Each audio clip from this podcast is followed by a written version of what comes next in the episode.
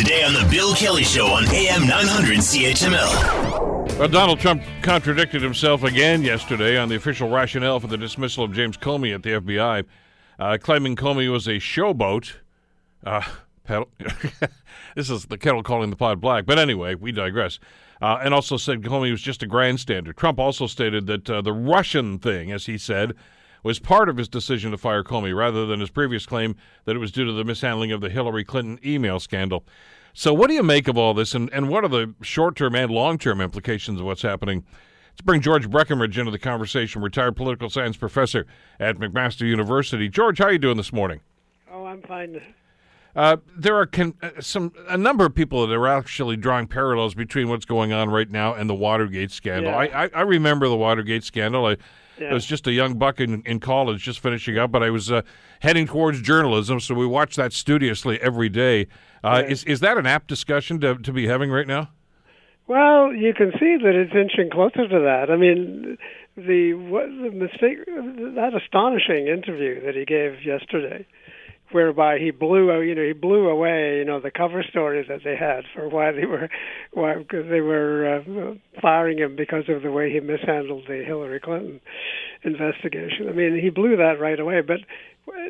There are two things about that, uh, which were the if he if he understood the Watergate story, he would know that he had he had got into very dangerous territory here. One is any notion that by firing the director, he could somehow stop, you know, the FBI from investigating the uh, relations between his people and Russia. I mean, it's just nonsense. All it does is, you know, is is intensify their determination to go forward. He doesn't seem to sort of realize that. I don't. He seems to think if he got rid of Comey, somehow this would stop. That's what he wanted. He wanted all this to stop. But the other thing, and so that that if he knew anything about Watergate, he would realize that Nixon's attempts to derail, you know, the the the inevitable investigation just made things worse.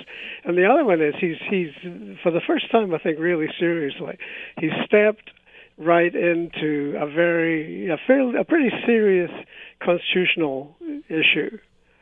Um, like the so the the independent. I mean, the story apparently is that he, he and he again told a totally different version of this. But Comey's version of the story is that he was summoned to the White House shortly after um, Trump took over, and asked to pledge his loyalty to the president. Now that's completely, you know, completely inappropriate. Obviously, Yeah, the FBI does not work for the president. of course not. I mean, so the independence of the FBI um, and and and a lot of the Justice Department is one of the cardinal principles of the way the American system operates.